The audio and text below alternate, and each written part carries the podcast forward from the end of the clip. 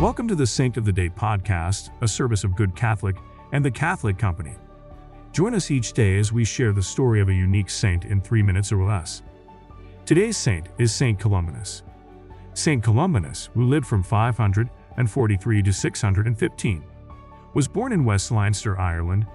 He was a noble, well educated, and handsome man who was pursued by many women. He sought the advice of a pious religious woman who advised him to flee from his temptations for the sake of his soul which he did, leaving the world to become a monk against the wishes of his family. He embraced the monastic life and excelled in virtue before being called by God to be a preacher in foreign lands. At the age of 40, he left his monastery with a band of 12 fellow monks on an apostolic mission to spread the gospel throughout Europe. The holiness and zeal of Columbanus and his companions combated the laxity of the clergy and the negative influence of the barbarian invaders. Columbanus preferred the solitude of nature and would often live withdrawn from others in a nearby cave, which attracted followers to imitate his lifestyle.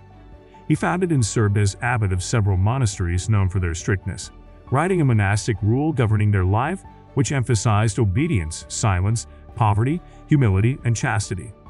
The rule of St. Columbanus was approved by the Council of Macon in 627 AD, but was later superseded by the rule of St. Benedict. His feast day is celebrated on November 24th. I invite you to spend a few minutes reflecting on what you're thankful for. St. Columbanus, pray for us. Thank you for tuning in. This is a Good Catholic podcast. If you like what you heard, check us out at goodcatholic.com and make sure to subscribe to our YouTube channel.